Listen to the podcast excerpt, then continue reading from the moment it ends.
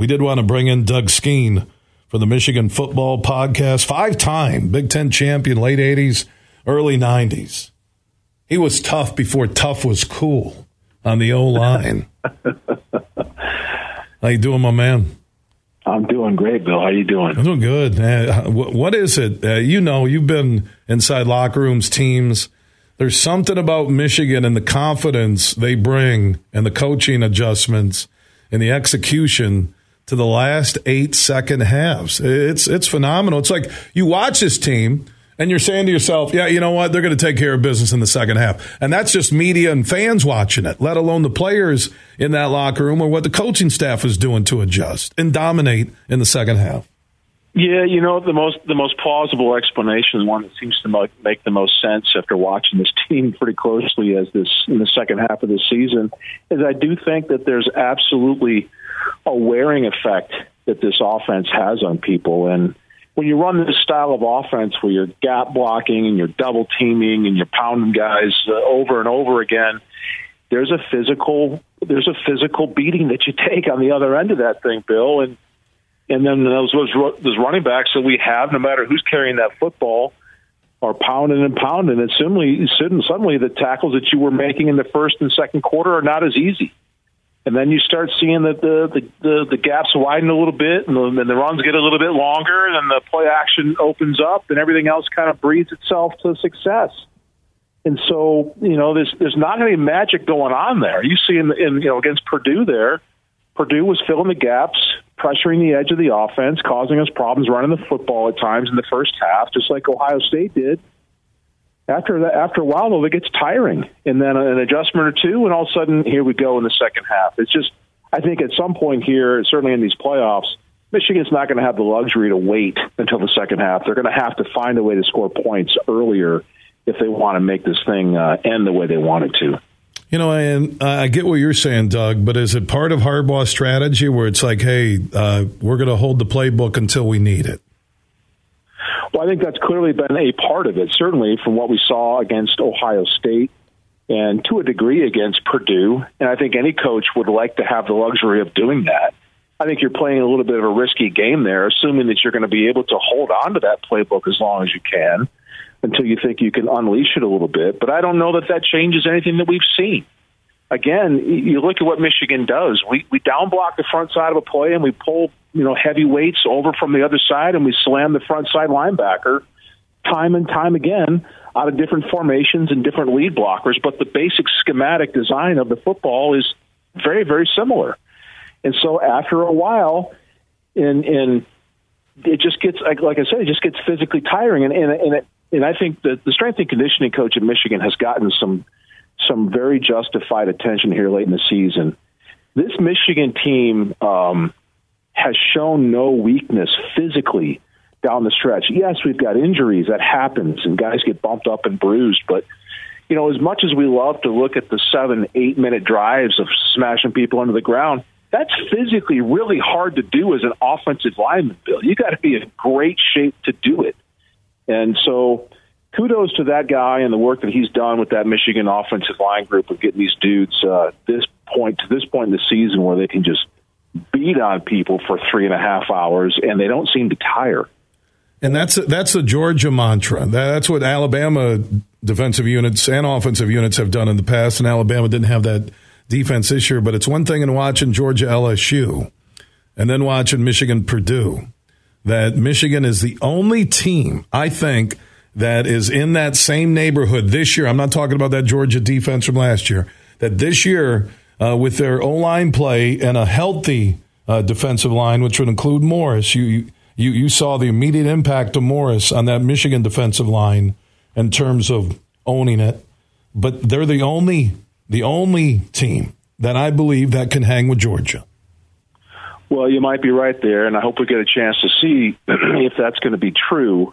But I think that's, again, Bill, that's a model that works no matter what your opponent is. You know, I think some of the criticism of the Buckeyes is that they have maybe taken a step back in the last couple of years with their offense and defensive line fronts.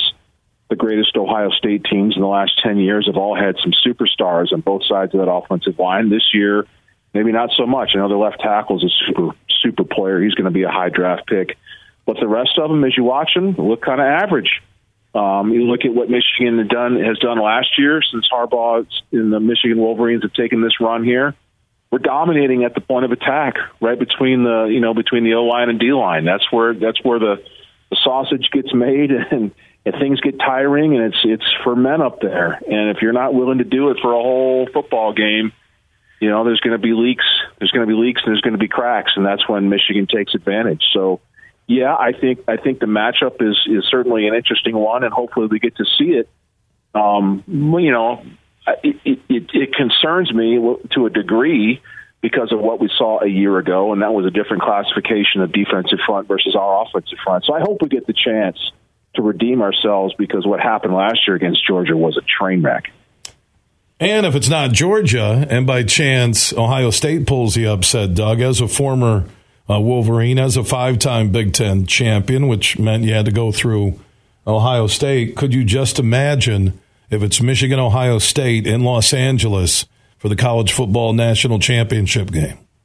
Yeah, that one is an interesting one to think about. And part of me is like, I think it would kind of stink on one hand, because I think it diminishes what happened in Columbus 2 weeks ago and how special that was and how historic it was and how long it had been since a Michigan team had gone into Columbus and done something like that. We're talking decades. So if these two teams meet up again here in 5-6 weeks from now, or whatever that date is, suddenly does that change the feeling that we had for that game in Columbus? Of course, I think it will, depending on the outcome. I'm sure all the Buckeyes want another chance at this thing, and certainly understandably so. As a football fan, it'll be interesting to watch. I think this is just the standard now, and certainly with the 12-team playoff that's coming, you're going to see rematches of these conference heavyweights over and over again come playoff time. So I guess we should just probably get used to it, because it's coming. Well, it was there last year with a rematch of Alabama and Georgia from the SEC championship game, so it's not crazy to think the following year it's Michigan, Ohio State in L.A. Yeah. Yeah, and I agree with you. That you're a Michigan fan, yeah, you'd love to beat them twice in, a 6-week period, and you beat them in the national championship game, you beat them in Columbus, you're a Michigan fan, you're thumping your chest, this is the greatest year ever. But if you would lose that game, and you're a Michigan fan or player or coach, that's a trump card that you may never get another chance to redeem. I know the playoff will be expanding, but the odds are that you would play the Buckeyes again in the national championship game, and the Buckeye Nation and coaches and players could hold on to that over Michigan. That's a tough one to think about. That'd be really tough to think about. And as hard as it is to beat Ohio State, because they're so doggone good all the time, to think about having to do it twice within 2 months is a task that anybody who's being honest would admit would be a tall one for sure, Bill. So I don't know. Again, it could absolutely happen here. I don't think Ohio State's going to beat Georgia, but we'll see. They certainly have the players to pull off the upset.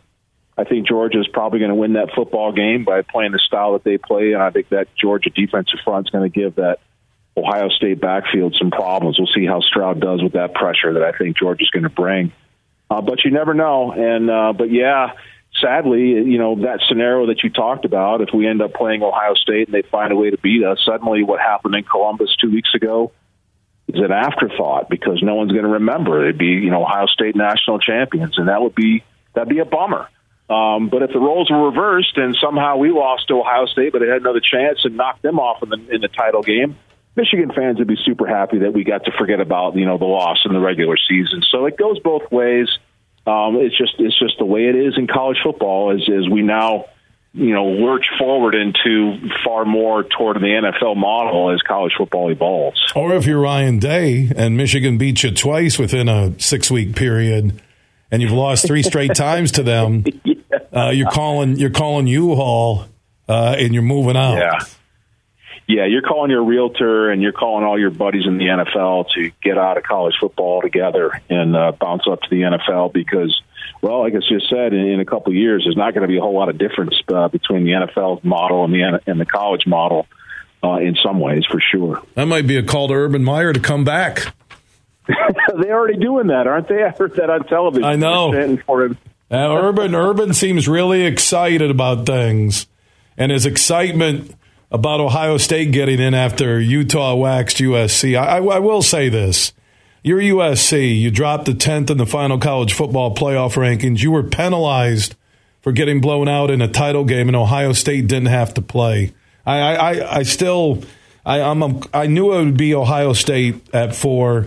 I was surprised by Alabama and Tennessee at 5 and 6, and especially Tennessee behind Alabama when they beat Alabama. But USC getting waxed. I guess it's safe to say now, if TCU would have got pummeled by K-State in their title game, 3 and 4 might have been Ohio State and Alabama.